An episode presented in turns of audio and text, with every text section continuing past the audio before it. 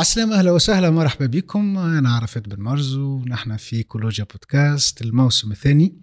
كيف الموسم الأولاني؟ باش نحاولوا نحاوروا آه، عديد الضيوف والأصدقاء والخبراء اللي باش يحكيونا على الإيكولوجيا من الموقع متاعهم ومن الخبرة متاعهم والتجربة متاعهم.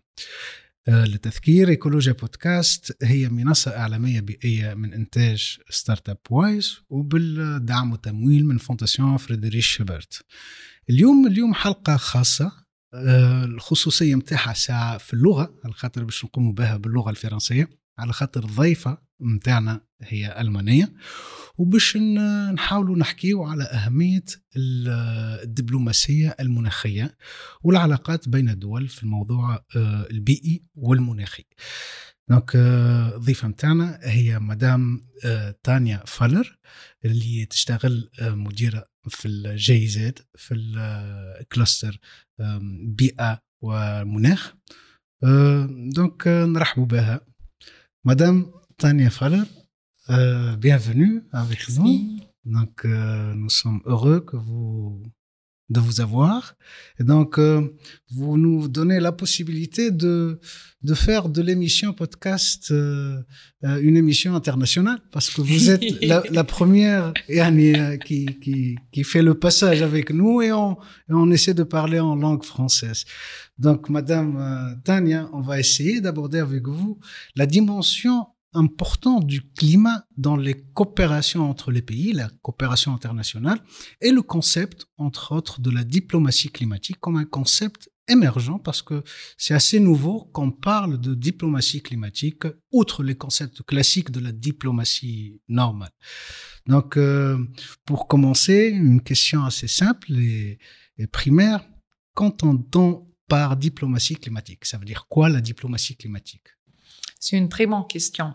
Tout d'abord, merci beaucoup. Je suis avec c'est avec grand honneur que je suis la première internationale et je m'excuse de parler en français, mais je crois que c'est encore mieux qu'allemand, non? Alors on reste avec la langue de communication, les Français, tout en respectant le fait que c'est extraordinaire de le faire aussi en tunisien. Ce qu'on comprend pour la diplomatie climatique, c'est mon question. Quand j'ai travaillé à la BAT en 2009-2010, on a discuté ces questions. Parce qu'il y avait des opinions qui ont dit changement climatique, c'est comme problème pour les pays déjà développés. Parce qu'à nous, c'est pas notre problème. Notre problème, c'est d'avoir d'accès à l'électricité, d'avoir accès à l'énergie, d'avoir assuré que chaque personne peut avoir de l'eau dans sa maison, tout ça, mais pas la gestion et l'adaptation du changement climatique ou en effet de le mitiguer. Désormais, aujourd'hui, on sait que malheureusement, l'adaptation au changement climatique va pas seulement être nécessaire pour les pays qui ont causé majorement, sinon aussi pour les pays qui peut-être n'ont pas causé dans la même mesure. Parce que je crois que tous les hommes, euh, on a une petite part de causer le changement climatique, mais euh, c'est justement là où il faut négocier. Ce sont quoi les conditions pour assurer que le changement climatique, qui c'est quand même une menace à échelle globale, qui ne s'arrête pas du tout euh, entre les frontières, euh, ce qui s'arrête pas du tout, euh, même pour les pays, même entre les pauvres et les, riches, ça, affecte tout le monde. Désormais, il faut assurer qu'on peut éviter le maximum possible et s'adapter le, le maximum possible aussi. Et dans ce cadre-là, ça devient intéressant de négocier. Ouais. Ouais. Parce que là, dans les cadres là, c'est vachement là où il faut négocier. Qui a causé quoi, mais plus important, comment on peut éviter que ça cause. Et oui, c'est vrai que la Tunisie reste parmi euh, les émetteurs qui sont pas très grandes. Désormais, si on regarde un peu le secteur des transports euh, ou le secteur d'énergie, c'est encore un peu carbonisé ici. Ça. Et aujourd'hui, on a la possibilité de le faire mieux. Alors, dans ce cadre-là, ce sont nos enfants qui nous attendent de nous, et globalement, qu'on évite ce qu'on peut encore éviter. En même temps, c'est aussi compréhensible que pour l'adaptation au changement climatique, qu'il y a des fonds extra qui sont déjà accordés et aussi donnés, par exemple, dans le euh, Green Climate Fund ou dans d'autres fonds de changement climatique auxquels la Tunisie a accès pour euh, justement se préparer et essayer de mitiger. Pourquoi? Parce que euh, c'est vrai que c'est pas seulement le problème de la Tunisie de décarboniser le secteur. C'est aussi pas seulement la responsabilité de la Tunisie de s'adapter au changement climatique. Désormais, il faut quand même travailler ensemble. Et c'est là où on va négocier. Globalement, et j'ai mis la Tunisie en tant qu'exemple. Ça mhm. affecte le petit pays, euh, les îles beaucoup plus, par exemple. Les îles Maldives, quelque chose comme ça. Alors là, il faut, mais c'est tout, tout à fait nouveau. Quand on a discuté à la base du changement climatique à l'époque, on a dit c'est pas vachement notre problème. Mais malheureusement, aujourd'hui, on sait que ça va devenir le problème. Et on a aussi la possibilité de, de commencer euh, de, des choses qui ne sont pas encore dans le même stade de développement. Par exemple, si en Allemagne, j'essaie maintenant de décarboniser, qu'on a fait, qu'on a décidé, j'ai déjà des installations de, génération électrique. Alors, je dois les changer. Si je les fais dans un pays comme le Burundi, où j'ai pas encore des installations de génération d'électricité, je peux encore le mettre là. Désormais, les coûts additionnels, et ça, c'est un concept très important. C'est les coûts additionnels qui doivent être partagé parmi les peuples, je dirais. Ouais, et ça, ça peut faire l'affaire d'une négociation. Exactement. Il a la Tunisie, c'est un très fort et très grand partenaire dans toutes les discussions du changement climatique. Ils ont pris une excellente décision de faire une mise à jour de leur euh, NDC, de leur CDN, comme on dit. Ce sont euh, les National Determined Contributions, les contributions déterminées à niveau national. Alors, pour avoir comme discuté dans les euh, négociations climatiques, chaque pays a dit je veux, moi je peux mettre ça, moi je peux mettre ça. Et la Tunisie a vachement bien pris sa responsabilité. Maintenant, le problème c'est la mise en œuvre. La mise en œuvre. Ouais. Et de voir comment on les fait. Désormais, je crois que vous êtes dans un très bon chemin du côté de euh, diplomatie du changement climatique. La mise en œuvre, là, on va encore travailler ensemble. Ouais, il faut accélérer. Tout le monde qui passe vers le l'embouteillage va savoir ça. hey, hey. Il y a des choix stratégiques, Yanni. C'est par rapport au transport, par rapport à l'énergie, par rapport. Absolument. Il y a toute une transition qui passe, Yanni. Là, on vient de, de, de, de savoir qu'il y aura une transition écologique, Yanni, une stratégie pour la transition écologique, certes un peu en retard, mais quand même, il y a les choses bougent. Et par rapport à la transition énergétique, il y a beaucoup d'obstacles qui viennent d'être euh, yani, soulevé, je crois. Dernièrement, ils ont, ils ont accordé yani, euh, l'octroi des licences pour la production de, de je crois, combien de gigawatts de, de, solaire. Mhm. Donc ça, ça commence à bouger. Les concessions, oui. Ça commence à bouger. Mais je plaque toujours un petit peu. Quand j'ai quitté la, quand j'ai quitté la Tunisie en 2014, on avait combien de pourcentage d'énergie renouvelable sur le réseau? Quatre. Combien on a, on a aujourd'hui? Alors, même si ça bouge, ah. je crois qu'on peut encore accélérer. Et je suis sûre et certaine, il faut accélérer. Pourquoi il faut accélérer? Il y a plusieurs raisons. Dans la diplomatie climatique, il y a un concept aussi que les pays qui sont les plus ambitieux et qui font le plus vite vont avoir accès à plus d'argent. Car c'est compétitif déjà. Exactement, c'est compétitif. Et pourquoi c'est compétitif? Parce qu'on souhaite éviter le collapse climatique. Alors, je dois, je dois travailler avec les pays qui sont ambitieux, même dans la mise en œuvre. Hein. La Tunisie a fait des bons efforts, mais je crois qu'on peut encore accélérer dans la implémentation et c'est ça qui compte maintenant. Ça, il faut. Et on comprend tous les, les, complexités et que le fait que c'est pas facile, désormais, on n'a pas le choix. OK. Donc, quels sont les axes euh, principaux que la GIZ travaille avec la Tunisie en termes d'appui? En termes de but, dans les secteurs d'énergie et climat, on travaille sur l'adaptation au changement climatique avec un projet exactement sur ça, euh, sur travailler dans une forum national d'adaptation du changement climatique qui a eu, euh, qui a pris lieu l'année dernière pour première fois, où tous les acteurs qui travaillent dans l'adaptation, comment je vais m'adapter au fait qu'il y a beaucoup plus de pluie qu'avant qui euh, été c'est beaucoup plus chaud qu'avant. Tout ça, il faut s'adapter. Ce sont les agriculteurs, mais c'est aussi ceux qui construisent la route euh, pour éviter euh, qu'il y a trop de pluie sur la route. Tout ça, on a eu une forum avec tous les acteurs du secteur privé. En tant que GIZ, on travaille avec notre partenaire national, qui sont notamment le ministère de l'Environnement et le ministère euh, d'énergie euh, et industrie pour le moment.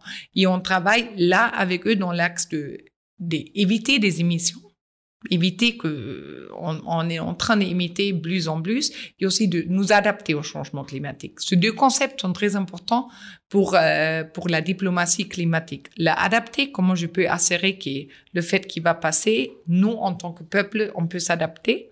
Pour vous, c'est euh, la question de l'eau, c'est primordial. Mmh. Mmh. Mais aussi comment je peux éviter dans ma mesure? Et là, pour vous, c'est transport et énergie. Euh, et énergie, je reste trop triste parce que vous avez des extraordinaires ressources éoliennes, des extraordinaires ressources solaires. Et on n'est pas encore là où on pourra être. Et je hmm. souhaite euh, que en Tunisie, on peut ensemble accélérer cette transition énergétique pour avoir une future beaucoup plus hmm. écologique et hmm. pour avoir une future. En plus, ça vous fait du bien. Vous importez plus que 90% de votre énergie, ou bon, des besoins énergétiques, je dirais, des, euh, des dehors. Alors ça, il faut payer avec les devises. Ça mmh. coûte.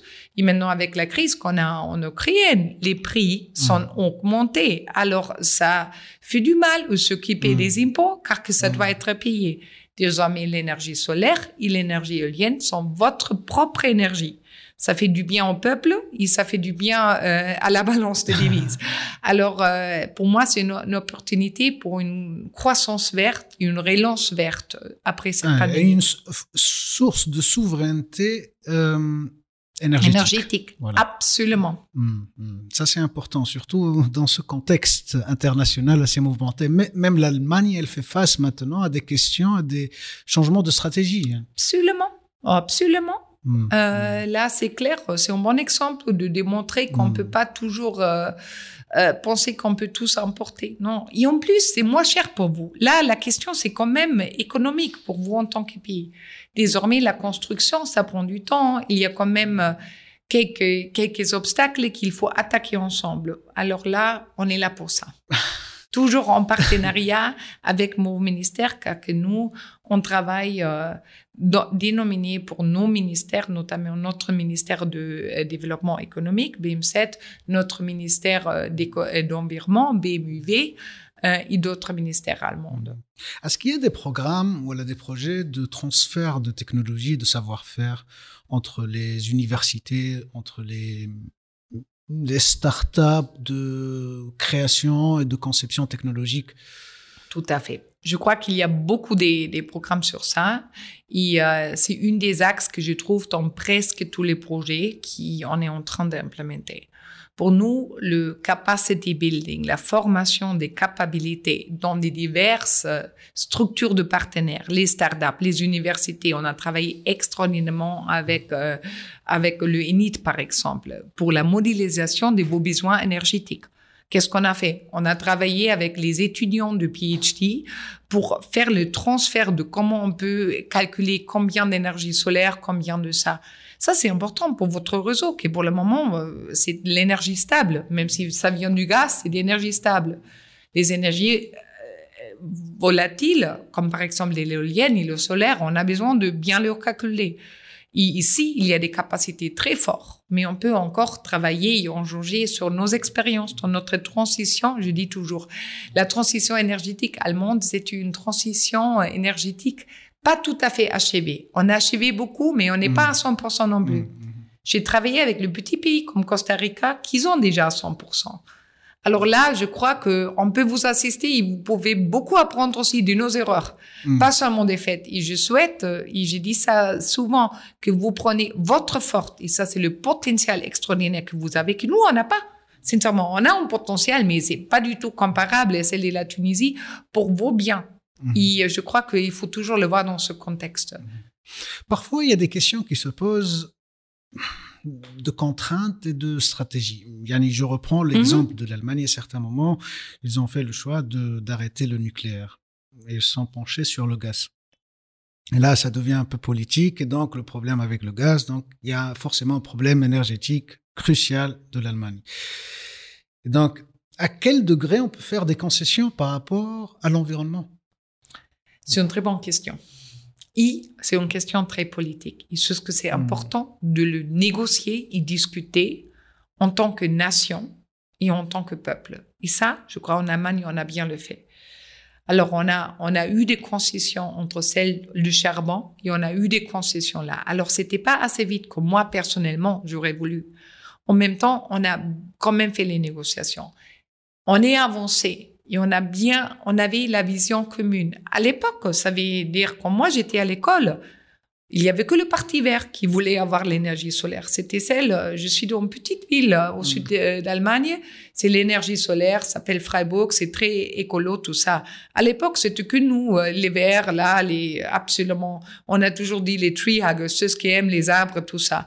Aujourd'hui, même le parti plus conservatrice te vont dire que c'est le seul choix qu'on a.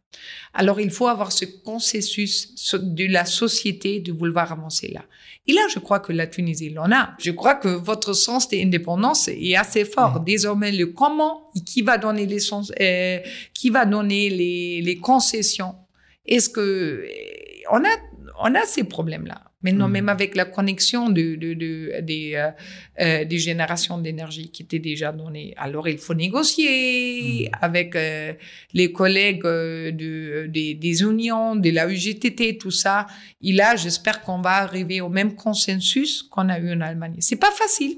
Et bien sûr, c'est pas c'est pas évident, mais c'est nécessaire pour assurer que vous pouvez avancer dans cet agenda. Et je répète, le plus ambitieux que vous êtes, et le plus vite que vous allez asserrer, le plus de fonds seront disponibles. C'est un peu ça de la, diplomatie des climats, parce que c'est compétitif. Et on essaie de travailler avec les pays qui sont plus ambitieux et qui souhaitent le plus d'avancer sur cet agenda pour avoir euh, un peu le fameux climat club qu'ils ont discuté. Ça veut dire ceux qui essaient de collaborer sur le climat. D'accord. Est-ce que vous êtes optimiste? Pas par rapport à la Tunisie, mais par rapport aux efforts des pays à l'échelle internationale. Bon, je suis optimiste par nature. Désormais, euh, je crois qu'il faut accélérer. Hmm. Et j'espère que la crise actuelle en Ukraine nous permet de le faire. C'est la première fois que j'écoute. Dès que je suis née, l'Allemagne n'a jamais euh, appelé euh, le niveau 1 de, peut-être de peur de n'avoir plus de gaz. Maintenant, on a fait ça. C'est la première fois.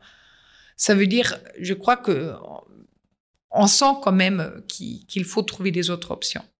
Et dans ce sens-là, j'espère qu'on peut plus avancer, même si la data me dit on n'a pas trop du temps. Et c'est pour ça que j'ai choisi de travailler sur ce domaine-là. Ça, c'est le challenge de mon génération, parce que celle de mes enfants n'aura plus la chance de le faire. Alors, euh, pour le moment, je reste optimiste, mais euh, je travaille dans ce que je travaille parce que je crois que ça vaut la peine, parce que c'est le défi global qu'il faut le résoudre d'une manière équitable, mais aussi d'une manière achevable. On peut plus se cacher entre. C'était pas nous qui l'a causé. Oui, peut-être pas, mais c'est vous qui affectez. Et en plus, après, on peut discuter le rôle de l'agriculture. Là, tu vas jamais arriver. La question, c'est comment on peut se mettre d'accord maintenant sur une, sur une distribution équitable et sur une option aussi pour y arriver. Et là, vos secteurs de énergie et vos secteurs de transport ont beaucoup plus. Et en plus, le transport, ça me fait triste toujours. Un petit train électrique, ça va aider aux pauvres plus qu'à n'importe quelle pistes personne. cyclables. Exactement, les bicyclettes, tout ça, Mm. les pistes de bicyclettes. Il y a beaucoup de choses qu'on peut faire qui vont, qui va bénéficier au peuple. Ils ne coûtent pas beaucoup d'argent aussi. Exactement. Et le change mental aussi. L'autre secteur que je venais commencer, c'est le secteur des déchets et la réutilisation. Je dis un peu sur ça parce que c'est quand même dans, dans la. Si je j'aime bien expliquer la différence entre l'Allemagne et la Tunisie. Une chose que, avant de quitter la Tunisie, il me reste encore quelques années là, je souhaite bien changer. Si en Allemagne je sors pour demander euh, quelque chose, il ne m'offre plus le sac plastique. Ici, Mm. si je ne dis je veux pas le sac, sachez ça va monsieur, il me dit mais pourquoi madame, c'est pour vous, c'est plus propre. Alors de toute gentillesse, mais la sensibilité que ça cause des problèmes, c'est pas encore là. Et dans ce texte-là, je crois que si on arrive avec ça, avec tous les peuples, on peut aussi pousser les gouvernements et on peut travailler comme une société vers le bien de cette planète. Et ça, ce qu'on fait. Euh, dans cet univers, cet univers international, diplomatique, d'échange, euh, il y a une expertise que je pense elle est très importante et que ça s'apprend, celle de la négociation. On a, on a yani, prononcé le mot négociation plusieurs fois. Yani, Qu'en pensez-vous? Parce que là, au niveau international, on sait très bien que les Brésiliens, ils sont top dans la négociation environnementale. Au niveau nord-africain, on a les Marocains qui commencent à se dresser du chemin. Et par rapport à la Tunisie, donc euh, déjà par rapport à l'absolu, la négociation, l'importance du talent de négociateur dans dans ce genre d'échange et par rapport aussi à la Tunisie. Absolument, on a travaillé sur ça. Et je suis tout à, euh, tout à fait d'accord. La capacité de négocier, c'est une capacité très importante. Et en tant que G7, on travaille justement pour ça. On a formé des jeunes négociateurs en collaboration avec le ministère de l'Environnement. Pourquoi? Parce que de n'importe quel pays, bon, peut-être pas de n'importe quel, mais en Allemagne, notre délégation, c'est quand même accompagné par des experts euh, de différents, par exemple, NGO, de différentes associations, que bon, il y a un consensus lesquels c'est pas toute petite association qui peut être invitée, mais il y a une, une sélection compétitive, il y a les experts du secteur financier, d'autres qui vont en accompagner la délégation et en même temps, ça crée des capacités de négocier. Cette année, on a pour première fois euh, ensemble avec les collègues du ministère de l'Environnement, travaillé sur une délégation de jeunes négociateurs. C'était compétitif, on a pu s'appliquer. On a choisi, euh, je crois que c'était plus ou moins une vingtaine de jeunes négociateurs, et hommes. On a essayé d'être très euh, bon lancé des différents secteurs, des différents backgrounds, du secteur financier jusqu'au secteur associatif, pour les expertises très spécifiques. Et on a travaillé sur eux, sur plusieurs formations on a fait ramener le meilleur négociateur euh, dans, euh, dans la euh, diplomatie climatique pour travailler avec eux sur ça. Alors, je crois qu'on essaie très fortement de travailler avec la Tunisie sur, former, sur la formation de leurs capacités propres. Mais en même temps, je souhaite dire que la Tunisie a déjà des très bonnes capacités. On peut toujours faire mieux, mhm. mais je vois pas que la Tunisie, c'est derrière le Maroc ou derrière quelque chose. Au contraire, la Tunisie reste toujours très discret, toujours un peu neutral, mais en même temps, vous êtes un interlocuteur très important dans les groupes de négociateurs africains. Alors, c'est votre voix qui compte. Et votre accord, par exemple, au fameux article ici, qui maintenant est passé, c'était parmi les autres la Tunisie qui l'a fait. Et je crois qu'on peut être fier de ça. Car qu'il y avait des, apports techniques très importants et des, des négociations très importantes là. Alors, on y travaille, on peut toujours faire mieux. Le challenge, c'est aussi d'inviter les nouvelles générations de s'impliquer. Mais en même temps, c'est pas assez mal que peut-être on le voit de là. Il est précis, c'est grand. Naturellement, ils ont notre poids. C'est un peu, euh, mais vous, parmi le continent, vous êtes assez fort. L'interlocuteur mmh. idéal, euh, il, euh, il, vous avez une force de ressembler aussi de différents acteurs-là. Alors, mmh. déjà bien fait. Mais, euh, une autre question. Euh, est-ce que vous pouvez être en faveur de l'idée d'une reconversion des dettes pour euh, le secteur climatique? C'est une très intéressante question. Par exemple, ça veut dire quoi? Je crois que la question sur la reconversation de la dette, c'est une question très pertinente.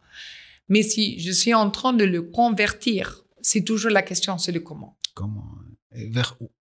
Vers où? Vers comment? Et comment je vais le faire? Alors, je dis pas que je suis en contre, en faveur. Pour moi, pour moi, c'est le comment qu'on va le faire pour être efficace. Mhm. Ouais, c'est logique.